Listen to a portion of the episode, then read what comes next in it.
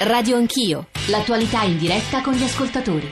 A deadly blast in the heart of Istanbul. The Sultanahmet district, a major tourist attraction, was rocked by the explosion on Tuesday morning. At least 10 people were killed, others were badly hurt.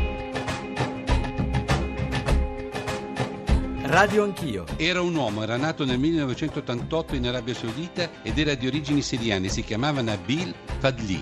È lui il kamikaze che si è fatto saltare in aria. Sultan Ahmed Square is the heart of Istanbul. Millions of tourists flock here to gaze in wonder at the Blue Mosque and the Hagia Sophia Museum. But wonder turned to horror on Tuesday. This was the square less than an hour after the suicide bomber struck. È stato un forte boato che si è sentito in tutta Istanbul. La zona che è stata colpita è Sultanahmet, la zona più turistica di tutta la città. Canlı bomba evet. Gittim gördüm zaten yani parçalarını gördüm. It was a suicide bomb, yes. I went there and saw it and came back to the hotel. It was chaos. Everyone was running around. Testimoni oculari presenti nelle strade vicine al luogo dell'esplosione hanno detto che la terra tremava sotto i loro piedi e sembrava che fosse un terremoto. They are saying that the individual, the Syrian national, the suicide bomber, was in fact a member of ISIS. Ed anche questa strage sarebbe stata opera dell'ISIS. Die Terroristen sind Feinde. I terroristi sono nemici di ogni cittadino libero, sono nemici dell'umanità, contro di loro serve una risposta decisa. Affermiamo il principio che ci da combattere una battaglia durissima contro il terrorismo e contemporaneamente affrontare nelle nostre terre, nelle nostre case,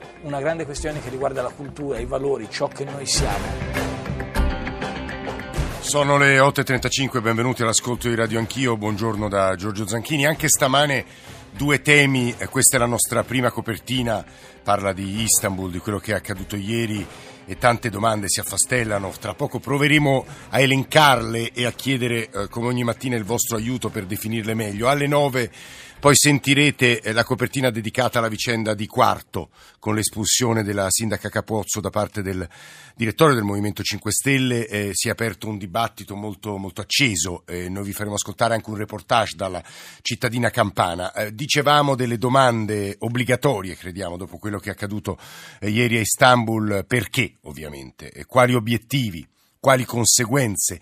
Che accadrà al turismo? Così come ci siamo posti una domanda del genere dopo il Bardo, per Tunisi, per l'Egitto, ma dicevo come ogni mattina ridefiniremo il quadro grazie ai vostri interventi, alle vostre domande, alle vostre riflessioni. E i nostri riferimenti 335 699 2949 per i vostri sms e per i vostri whatsapp inclusi i whatsapp audio e poi l'indirizzo di posta elettronica che è radioanchio chiocciolarai.it al quale peraltro potete scrivere durante tutto il corso della giornata suggerendoci piste, temi, criticandoci, insomma, tenendo vivo il dibattito che cerchiamo di costruire in diretta, ma poi durante tutto il corso della giornata. E infine l'account su Twitter che è eh, Radio Anch'io. Emanuele Fiorilli è il nostro corrispondente a Istanbul, lo salito subito, avete peraltro sentito la sua voce nella nostra copertina di apertura. Emanuele, buongiorno, benvenuto. Buongiorno a te e a tutti i tuoi Volevo presentare anche gli altri due interlocutori che ci aiuteranno ad abbozzare le prime risposte alle domande che avevamo provato a elencare. Dimitri Bettoni, giornalista, lavora a Istanbul, collaboratore dell'Osservatorio Balcani Caucaso, ci aiutò tra l'altro in quella diretta che facemmo con Ilaria Sotis tra Istanbul e Ankara all'indomani delle attesissime elezioni che videro l'ennesimo trionfo eh, di Erdogan. Bettoni, buongiorno, benvenuto. Buongiorno a voi. Valeria Giannotta eh, insegna scienze politiche e relazioni internazionali all'Università di Ankara. Eh, professoressa, buongiorno, benvenuta. Buongiorno a voi. Emanuele, credo che occorra tornare, tu l'hai già fatto nelle nostre edizioni del GR, ma tornare su alcune delle domande eh, alle quali è stata data una parziale risposta, cioè eh, chi era il kamikaze, che tipo di comportamento ha avuto, se l'avvicinarsi ai turisti eh, in maggioranza tedeschi sia stato intenzionale e se ci sono delle somiglianze con attentati dello scorso anno, ad esempio del, dei mesi scorsi. Emanuele. No, su quest'ultima domanda no, perché questo è il primo attentato che è stato rivendicato dall'ISIS eh, a Istanbul. Gli altri attentati sono stati rivendicati da gruppi estremisti di sinistra e, e il primo era stato il 6 gennaio dell'anno scorso al commissariato eh, del turismo eh, proprio a Sultanahmet. Il terrorista era nato in Arabia Saudita, ma era di origini siriane, era del 1988, si chiamava Nabil Fadli e secondo me, dalle fonti che ho avuto, lui si è fatto scoppiare in mezzo ai turisti tedeschi occasionalmente, perché cosa è successo ieri mattina fra le 9 e 19 e le 9 e 20 quando è scoppiata, quando si è fatto saltare in aria? È successo che un poliziotto che era su questo ippodromo del Sultanahmet, perché questo, questo è un ippodromo, è un ex ippodromo dei sultani, ha avvistato lui, cioè Nabil, con una donna, si è insospettito, si stava avvicinando a questa coppia, quando la donna è scappata, Nabil si è messo in mezzo ai turisti tedeschi e si è fatto saltare in aria. Eh, poco prima, 5 minuti prima, 6 minuti prima, al posto di quei turisti tedeschi c'erano dei turisti russi. Eh. Immaginatevi cosa sarebbe successo certo. se questo fosse successo con i turisti russi. Ironia della sorte, il fatto è successo nella, vicino alla fontana dedicata ai tedeschi, regalata dal Kaiser Guglielmo II a metà dell'Ottocento al sultano, perché il sultano fece costruire proprio ai tedeschi la ferrovia Costantinopoli, allora Istanbul si chiamava Costantinopoli, Costantinopoli-Baghdad. Eh, eh, secondo me il, il, problema è tutta una serie di situazioni precedenti a questo attentato e che cosa sta facendo adesso la Turchia nei confronti dell'ISIS. Ieri sono state arrestate sempre ad, Anc- ad Ankara 16 persone, 15 siriani e un turco, sospette di essere simpatizzanti o di appartenere all'ISIS, sono state espulse. Due giorni fa ad Adana stati, è stata arrestata una famiglia di egiziani, 12 persone e portati e, arrestati perché volevano entrare nel califfato. Eh, proprio due giorni fa il governo turco ha diffuso dei dati, 36.000 persone non fatte entrare nel territorio turco perché sospette o simpatizzante dell'ISIS e 2.600 ri, eh, rispedite dalla Turchia nei loro paesi d'origine. Non scordiamoci che proprio l'aeroporto di Istanbul è un crocevia internazionale molto importante mm. e tramite questo crocevia molte persone transitano per andare poi insieme. Emanuele, c'è un'altra domanda di fondo che potrebbe sembrare egoistica, poi ovviamente eh, amplieremo quello che tu hai detto sulle prime interpretazioni dell'attentato di ieri con Giannotta e Bettoni che riguarda il turismo. Egitto e Tunisia colpiti da attentati hanno visto ridurre moltissimo quella che è una delle fonti primarie poi di ingresso. L'altro anno, se non sbaglio, sono andati in Turchia 36 e rotti milioni di turisti. Chiunque, eh, gli italiani che ci stanno ascoltando, sia stato ad Istanbul nel luogo in cui c'è stato l'attentato c'è passato passato, perché tra Santa Sofia la, la Moschea Blu, cioè il cuore, il cuore della, della città. Le conseguenze saranno sicuramente pesanti, immagino, Emanuele. Ma già lo scorso anno, nel 2015, estate 2015, abito proprio di fronte ai moli dove attraccavano i grandi piroscofi, le grandi navi da crociera, mm, non sono quasi più arrivate, arrivavano e non si fermavano la notte, arrivavano al mattino e partivano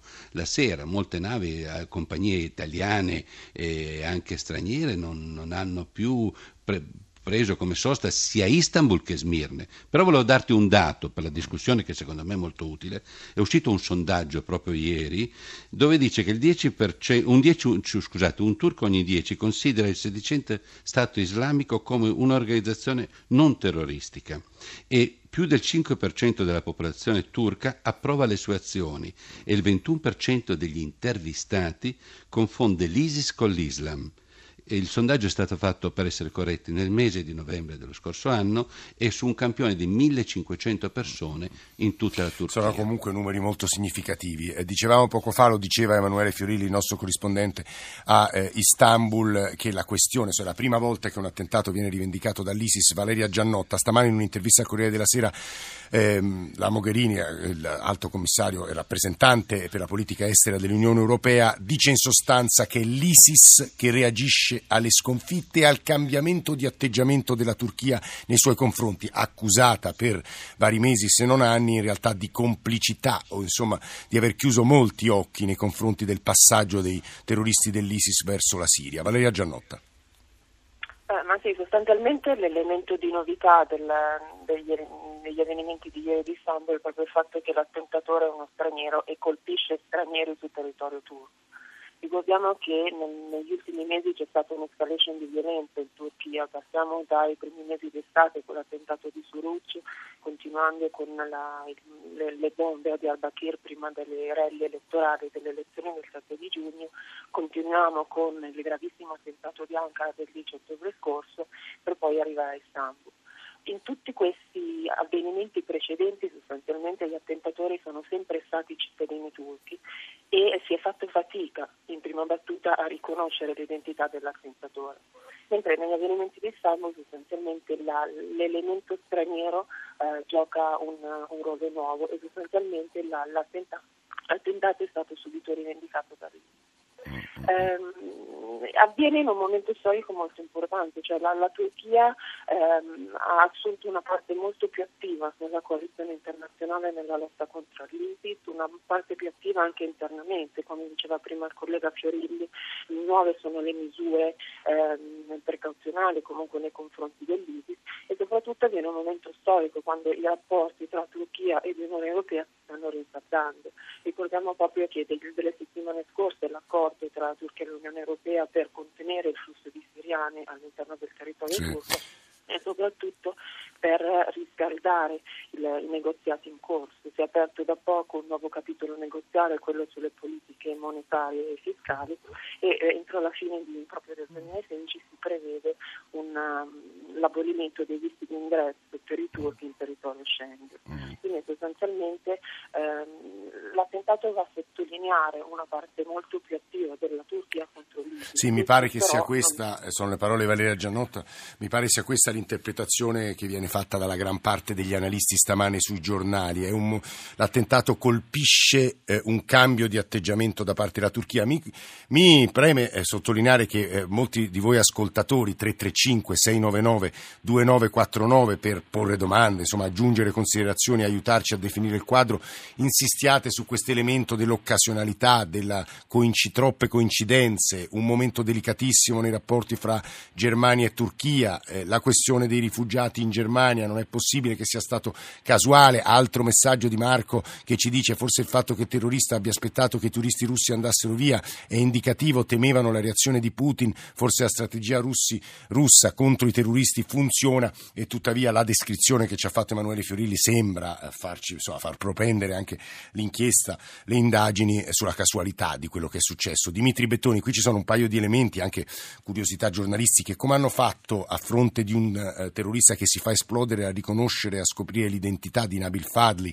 eh, subito? Il secondo punto, eh, altra domanda che aleggia in una conversazione come, come quella di eh, stamane, che cosa succederà adesso? Che cosa farà Erdogan? Dimitri Bettoni. Beh, allora, innanzitutto ricordando quanto accaduto negli episodi precedenti, in particolare con il terribile attentato di Ankara, quello che si sa è che comunque ci sia un'azione di monitoraggio molto stretta da parte delle forze turche, in particolare da parte dei servizi segreti su quello che è il, um, il flusso di queste persone coinvolte in, in movimenti jihadisti da e per la Turchia. La, la, vera domanda è quanto poi questo flusso, che è appunto controllato, tenuto sotto osservazione, sia poi eh, gestito da parte dei servizi segreti, perché come ricordavamo questo attentato, quello di ieri, è il primo che l'ISIS ha eh, ufficialmente riconosciuto come proprio, tra sì, virgolette, sì. lavoro, se così possiamo eh, dire.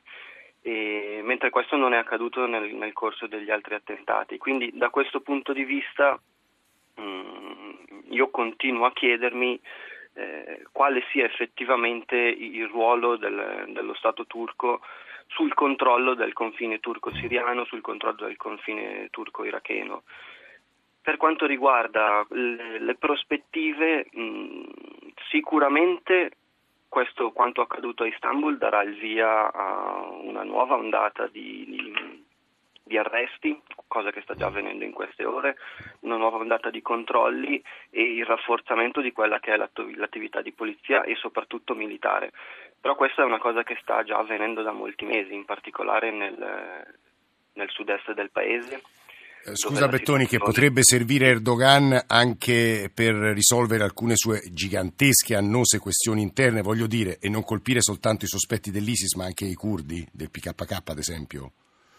Beh, eh, sì, io dico di sì, nel senso che la preoccupazione per la Turchia negli ultimi anni è stata più la possibilità di un nascente Stato curdo in Siria che non i vari movimenti anti-Assad, anzi a partire dal, dall'esercito libero siriano, passando anche per movimenti molto più radicali, la Turchia ha sempre offerto eh, supporto logistico. Che è la grande accusa che poi gli ha mosso, ha mosso Erdogan, eh, Vladimir esatto, Putin. No, eh.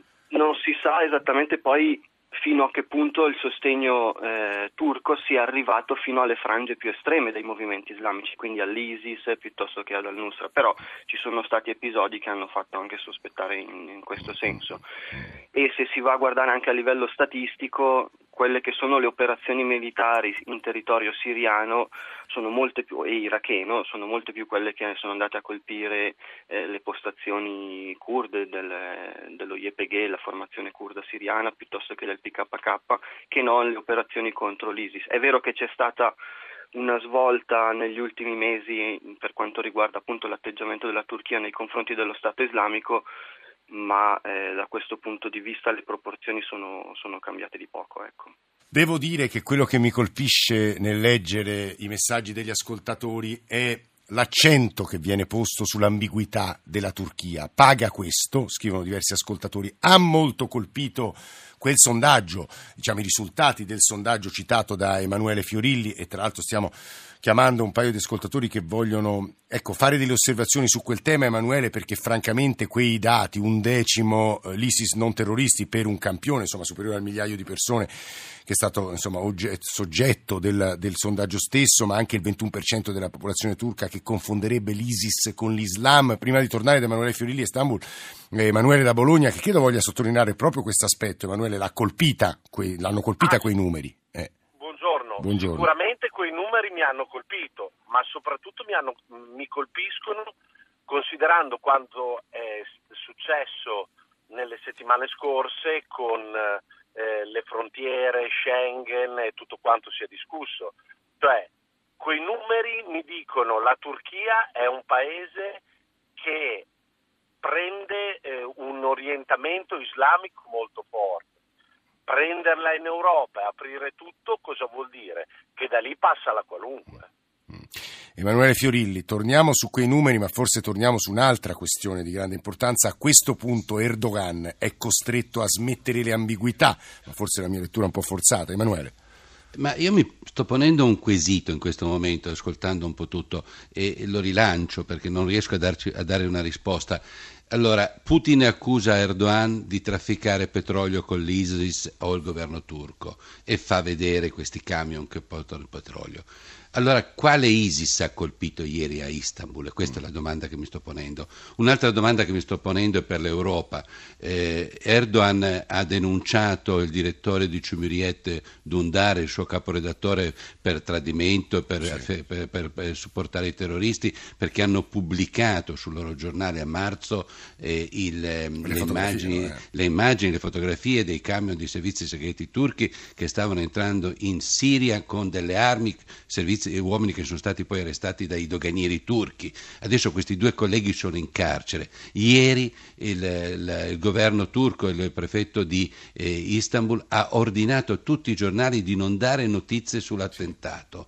Ecco, questi sono diciamo, i quesiti che mi pongo. Uno è la libertà di stampa e quindi il resto dei due colleghi che sono in carcere sono stati per molto tempo in isolamento e che rapporto c'è fra il petrolio che Putin accusa Erdogan di comprare dall'ISIS e l'attentato. Quando, quando tu poni la domanda quale Ieri. ISIS ha colpito, ecco, che, che, che, intendevi dire con quella domanda? Perché credo sia importante anche girarla agli altri nostri ospiti. Quale Ma io penso, io penso che l'ISIS, insomma, io non è che sia un grandissimo esperto, però io penso che l'ISIS sia organizzato un po' in Stato e un po' come erano i, terroristi da noi negli anni 70, tipo quindi le Brigate Rosse, quindi in cellule che colpiscono autonomamente e che fanno degli attentati eh, c'è un ISIS in Turchia, ci sono dei turchi affiliati all'ISIS che sono stati quelli che secondo il governo turco hanno compiuto l'attentato di Ankara con il Shuruk e altri attentati e c'è un ISIS, quella del califato. Ecco, questa è la domanda.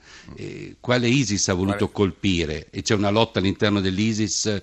Per distruggere determinati rapporti? Mm, questa è una domanda che io giro a Valeria Giannotta aggiungendoci una preoccupazione che percorre quello che ci stanno scrivendo i nostri ascoltatori. Di fronte agli attentati kamikaze che ormai conosciamo anche in Europa non abbiamo difese Professoressa Giannotta.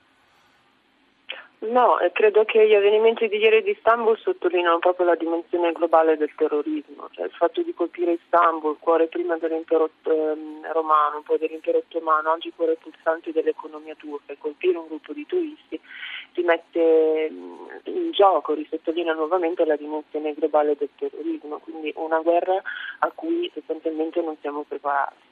Per quanto riguarda la, l'attentatore, per tornare alla domanda di Fioribli, quale? Sostanzialmente un attentatore che si sa soltanto ha, ha passato il confine qualche, qualche, tempo fa, non era incluso nella lista dei 500 sospettati che sono in mano alle autorità turche quindi probabilmente sì, c'è un ISIS molto più organizzato, un ISIS basato su una componente turca che ha già colpito a Suruc, ha già colpito sì. ad Ankara, ma ci sono anche, possiamo dire, delle schegge impazzite, comunque delle, delle, delle schegge che colpiscono in totale autonomia. L'ultima cosa, Dimitri Bettoni, chi sono i nemici di Erdogan? Eh, stamane con quelle formule un po' mediatiche, insomma, si dice il sultano contro il califfo, ma Erdogan, ovvero il sultano, non ha solo il califfo, cioè ISIS, come nemico principale. Bettoni.